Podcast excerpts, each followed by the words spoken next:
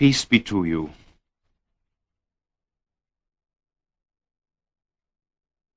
After having reviewed the life of our blessed Lord,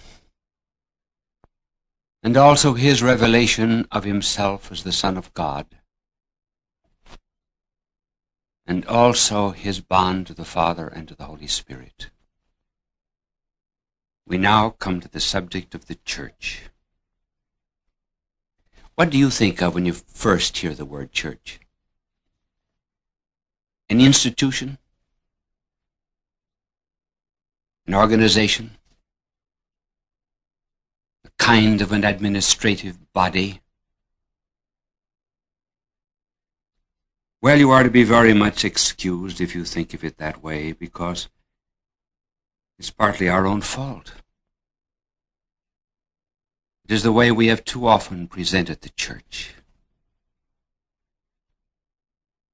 Now we will talk about the church in other words, namely in terms of the people of God and as the mystical body of Christ.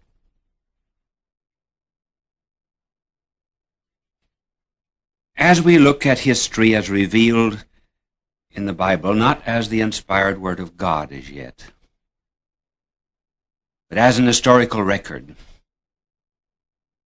we find that it is God that is always in search of man.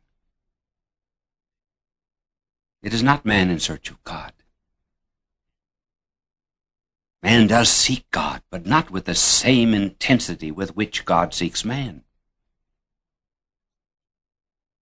Just think of how much the thought of man and the love of man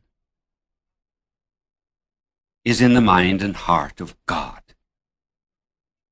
What is the first reflex thought that we find in sacred scripture of God? Not the first description of him creating the world, but the first thought that he has about himself and within himself. You would almost guess that, well, his first thought would be about his life and his truth and his love. And yet, that is not the first thought in Scripture. Open Genesis and you will find it. God's first thought about himself is, let us make man.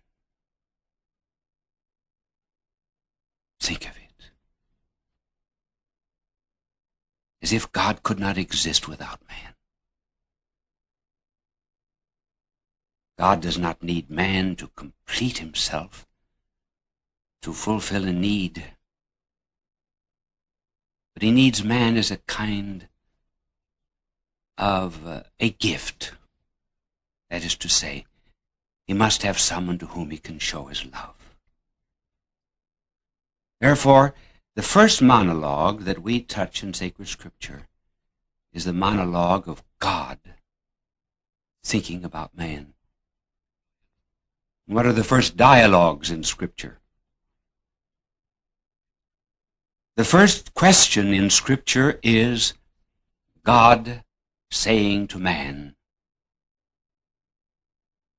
Adam, where art thou? Man, why are you hiding? Why do you run from me?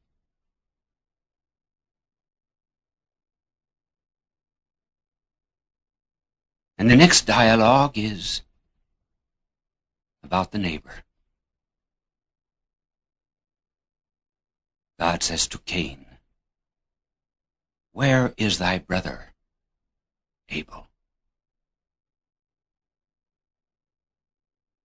God is immersed in the thought of man. And here we find the first two laws, really, of God love of God and love of neighbor in the two questions Man, where art thou? Where is thy brother? Now, this was at the beginning of humanity. And we find, therefore, that humanity receives a call from God to intimate communion with Himself. God will not let man go. But how does he deal with humanity when humanity begins to multiply? In this way, out of all of the peoples of the world, he chooses one people who are to be what he calls his people. And this group, this corporation, this special people, are to be the means of bringing salvation to everyone else in the world. Now, who were his people? His people were the people of Israel. And he called them first through Abraham, then he governed them through Moses, he ruled them through the judges and the kings, he threatened, he pleaded, he coaxed, he warned, he loved through the prophets. And over and over in the Old Testament, we find that God, who loves humanity, deals with them through this particular group. And in his own words, God says in the book of Exodus, You shall be my peculiar possession above all people. For all the earth is mine. And you shall be to me a priestly kingdom, a holy nation. And again God speaks and says, You shall be my people, and I shall be your God. Through the centuries, these facts stand out. God has a special name for his people. He calls them in Hebrew a kahal. We will often use that word. It means God's elect, his chosen ones, Israel. The word is used about 200 times in the Old Testament. Later on, when the Hebrew Old Testament was translated into Greek, that word kahal was translated by ecclesia. Ecclesia in Greek means church. We get the word ecclesiastical from it. Hence, whenever you hear the word kahal, or people of God, you may think of it in Greek as ecclesia, or in English as church. That's the first point. Secondly, God always dealt with his people through one man whom he appointed as head and as representative. Abraham at one time, Isaac another, Jacob, Moses, kings, and prophets.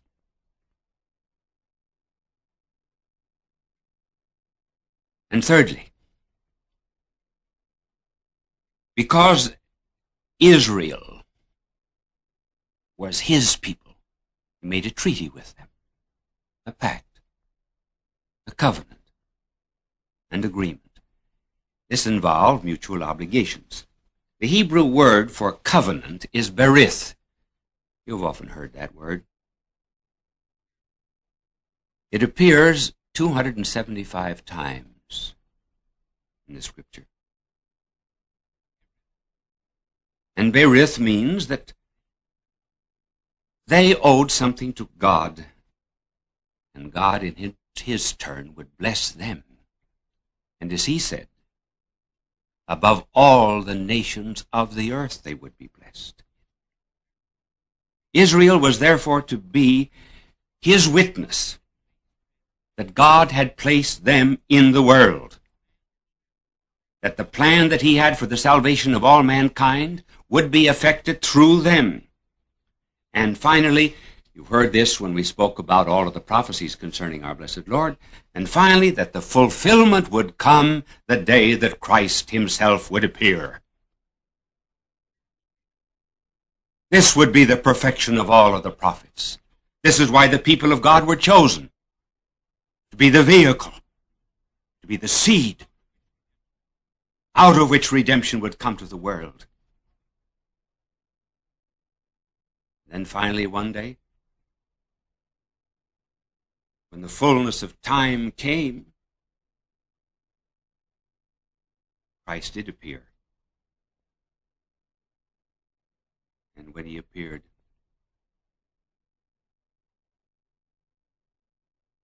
there was fulfilled the prophecy of Isaiah, or rather Ezekiel it was, who said,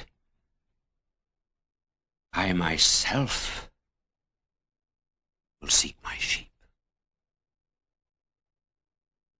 and I will visit them.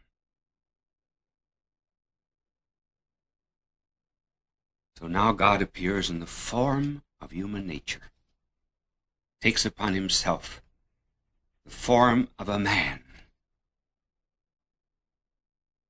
One day,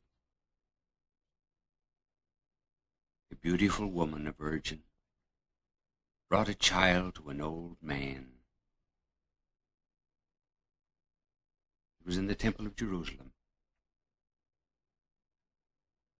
The old man's name was Simeon. He had often said a prayer, prayer that many Jews were saying in those days because they knew that the time was near for the coming of the Messiah. We already mentioned that Herod, who was not a Jew but an Edomite, was not surprised when the wise man came. He said he would bring gifts, but the gift that he promised to bring was the sword. Now there are some flowers that open only in the evening. Simeon, the old man, was one of those flowers. And imagine the ecstasy of this old man when he embraced this child. And his first words were, Now I'm ready to die. This is the end. This is all I've lived for. And he speaks to the mother. And he says, now notice how he speaks of Israel and the Gentiles. Remember that we said that the people of God were to be a light to all the nations of the world? Now Simeon looks backwards and forwards. He looks backward to the people of God of which he was a priest. And he says, This is the glory of thy people Israel, this babe. Then he looks forward. This is the light which shall give revelation to the Gentiles. In other words, he saw in this babe the maker of a new covenant, founder of a new kahal. He also saw in him a sign to be contradicted by the very people to whom he came to bring salvation. So that this Christ who was born was not, as you see, just someone who came by surprise. He's related to all of the people of God through the centuries.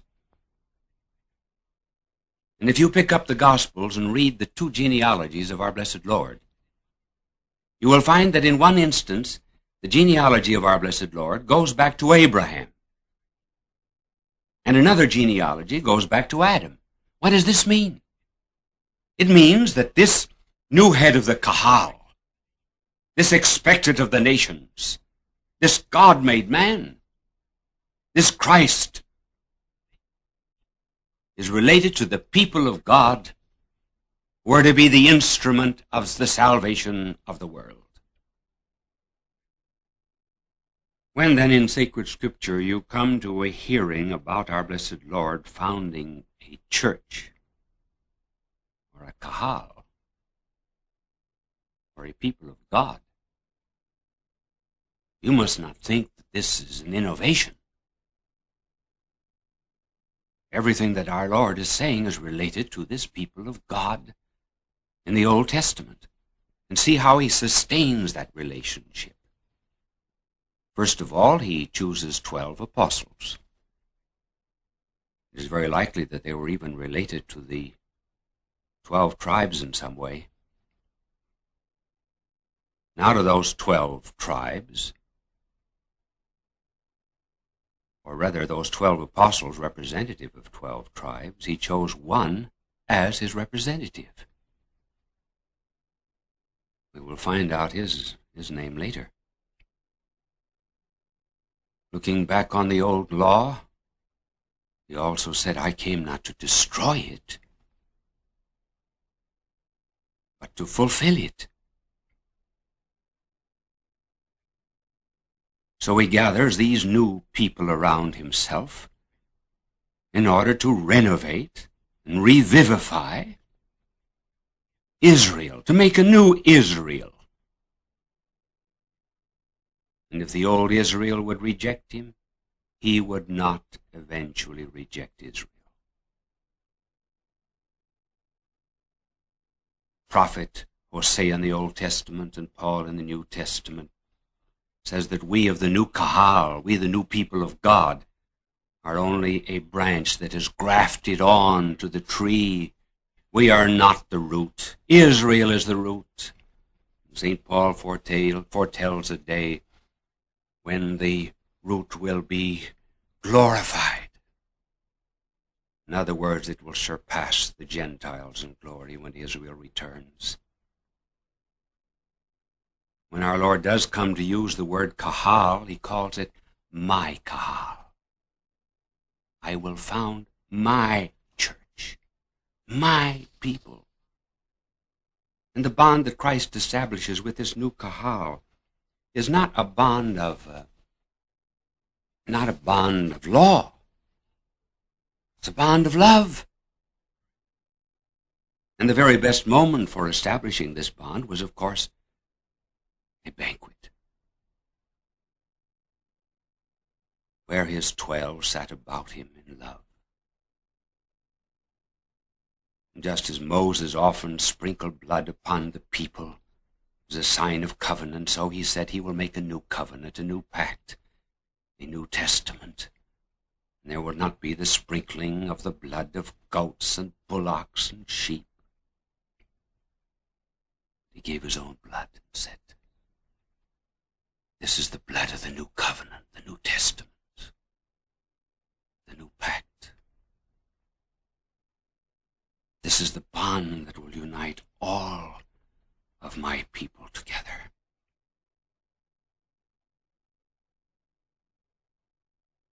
Now do you see that the church is not an institution? Maybe you've often said, I do not want an institution standing between God and me. Well, that's right. After all, you have a right to communication with God. But the church is not that kind of an institution standing between you and God. Israel was not between the world and God.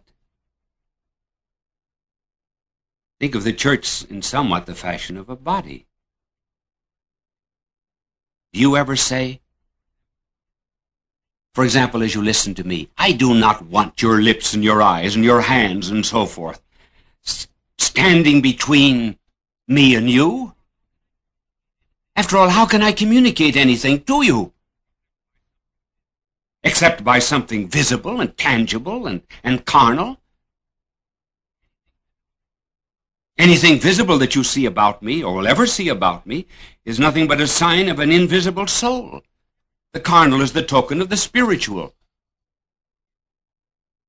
So when our blessed Lord came to this earth and took upon himself a human body, you would not say, I do not want this body of Christ standing between me and my love of Christ. Why, that's the only way of the incarnation, namely to communicate the divine through the human. This human nature of our blessed Lord, this body of his, was the instrument of his divinity. When therefore our blessed Lord came as priest and as prophet and as king, everything he did was done through the power and the means of this human nature. If you heard our blessed Lord speak on the shores of Galilee, you would not say, Oh, it's only a human tongue that is speaking. he said to you, I am the truth. You say, How do I know God is speaking to me? That's why he became man. If he said to you, I forgive your sins, would you say, All I see is a lifted hand and the movement of lips? No, his body was the means by which he made himself applicable to us. Therefore, the best way to understand that the church is not just an institution is to understand it somewhat in the fashion of the body of Christ. And that's the way that St. Paul understood the church. And that's the way we have it in sacred scripture. Our blessed Lord, all through the Gospels, is saying that he's going to establish a new body, a new kahal, new people of God. After all, when people are united for a given purpose, they are a body. Now, our Lord did not use the word body precisely because his own physical body was before everyone. He used the word kingdom because that was a word that the Jews could understand. But when St. Paul was talking to the pagans, he had to use a word which was more understandable by them, namely the body. But our Lord communicated exactly the same idea. He said that, that the new people that he would communicate and unite with himself would be related to him as branches and vine. He said, You are the branches. I am the vine. And the truth that he had, he said he would give to them. My truth I give to you. My power I give you. And also he communicated the power to forgive sins. So our blessed Lord said that he would develop and form a new body, which would be very small at first, like a mustard seed, and then grow and spread throughout the entire world. But what was the nucleus of this body? Well, we've already hinted at that.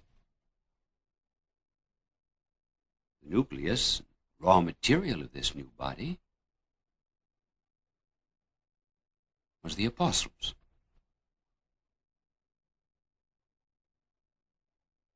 Now, just as my own human body, for example, is made up of millions and millions of cells, and yet it is one because vivified by one soul, governed by an invisible mind, presided over by a visible head, so all who later on will be incorporated into this new body of Christ will be one because vivified by one soul, the Holy Spirit, governed by an invisible mind, Christ in heaven, and presided over by a visible head, namely the one whom Christ chose at the beginning to bear the keys of his kingdom. Therefore, this body of Christ was to be the prolongation of his incarnation. Our Lord was to grow and expand, very much like a cell. We sometimes think that a church is formed by all of us coming together and saying, oh, let's get together and form a church, just like we form a tennis club. That's not the way the body of Christ was formed. People of God were not formed that particular way. God's power was in the midst of his people. Even your human body, when it began to be, was not formed that particular way. It was formed from, from cells of life. And those cells expanded outward So this body of Christ doesn't grow like a house grows by the addition of brick to brick and door to door and wall to wall. It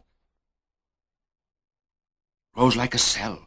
First there is this divine life that came to this earth, namely God in man. Starts with this humanity of Christ, this body of his. Now he says he's going to form this new body. It will not be a, a moral body or a political body, so he has to give it a new name and the name that has been given to it through the centuries is mystical to indicate that the unity that binds it together does not come from men. It comes from his spirit, from himself.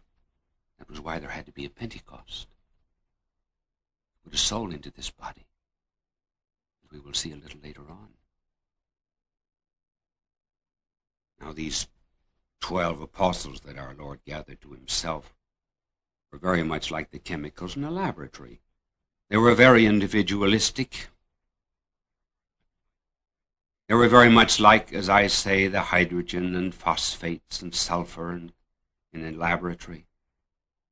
In fact, we have in a laboratory 100% of all the chemicals that enter into the constitution of a baby. Why can we not make a baby? because we lack that vivifying, unifying power which is the soul. So the apostles, disparate, disconnected, disjointed, they could not form this body of Christ. They could be formed only by Christ sending his Spirit into them and as through the physical body of our Lord. It was God who taught. It was God who governed. It was God who sanctified. So through this new body of Christ, his church, his new kahal, his new people of God, the new Israel, he will teach, he will govern, he will sanctify. This is the church. See, it's a long way from an institution. Sometime pick up the Acts of the Apostles and read the story of the conversion of St. Paul. Now, St. Paul was a member of the old Kahal, old Israel. And he therefore would not accept the revelation of the new Kahal, and he started to persecute the church. The time is well within 10 years after the ascension of our blessed Lord into heaven.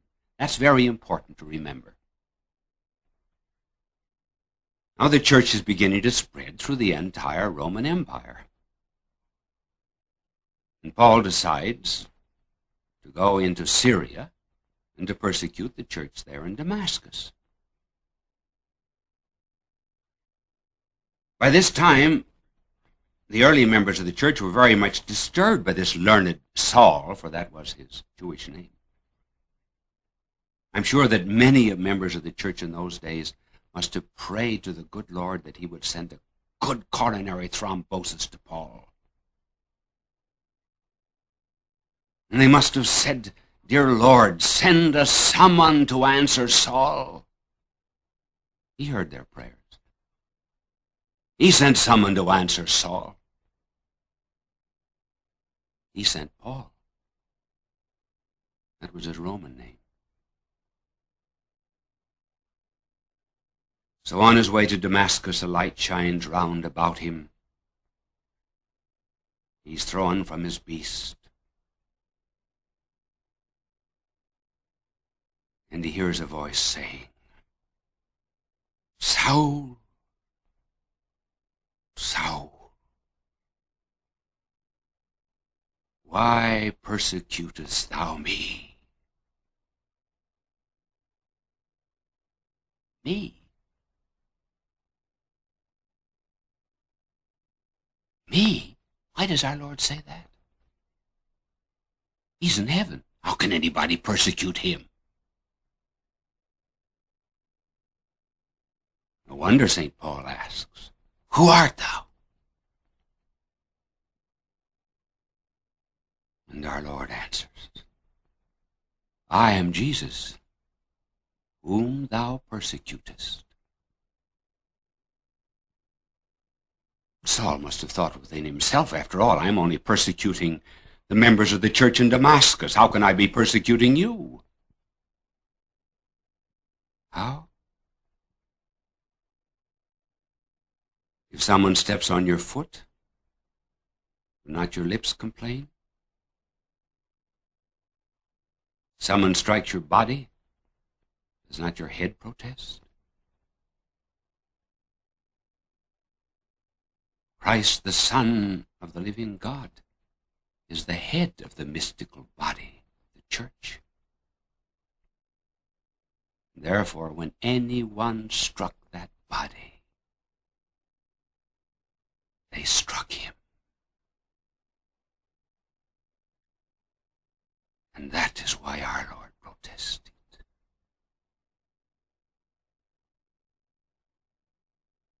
What then is the church? It's the people of God. His Kahal. His ecclesia. His body prolonged through the centuries in us, his poor members. The church is the mystery of God in the world for the salvation of the world.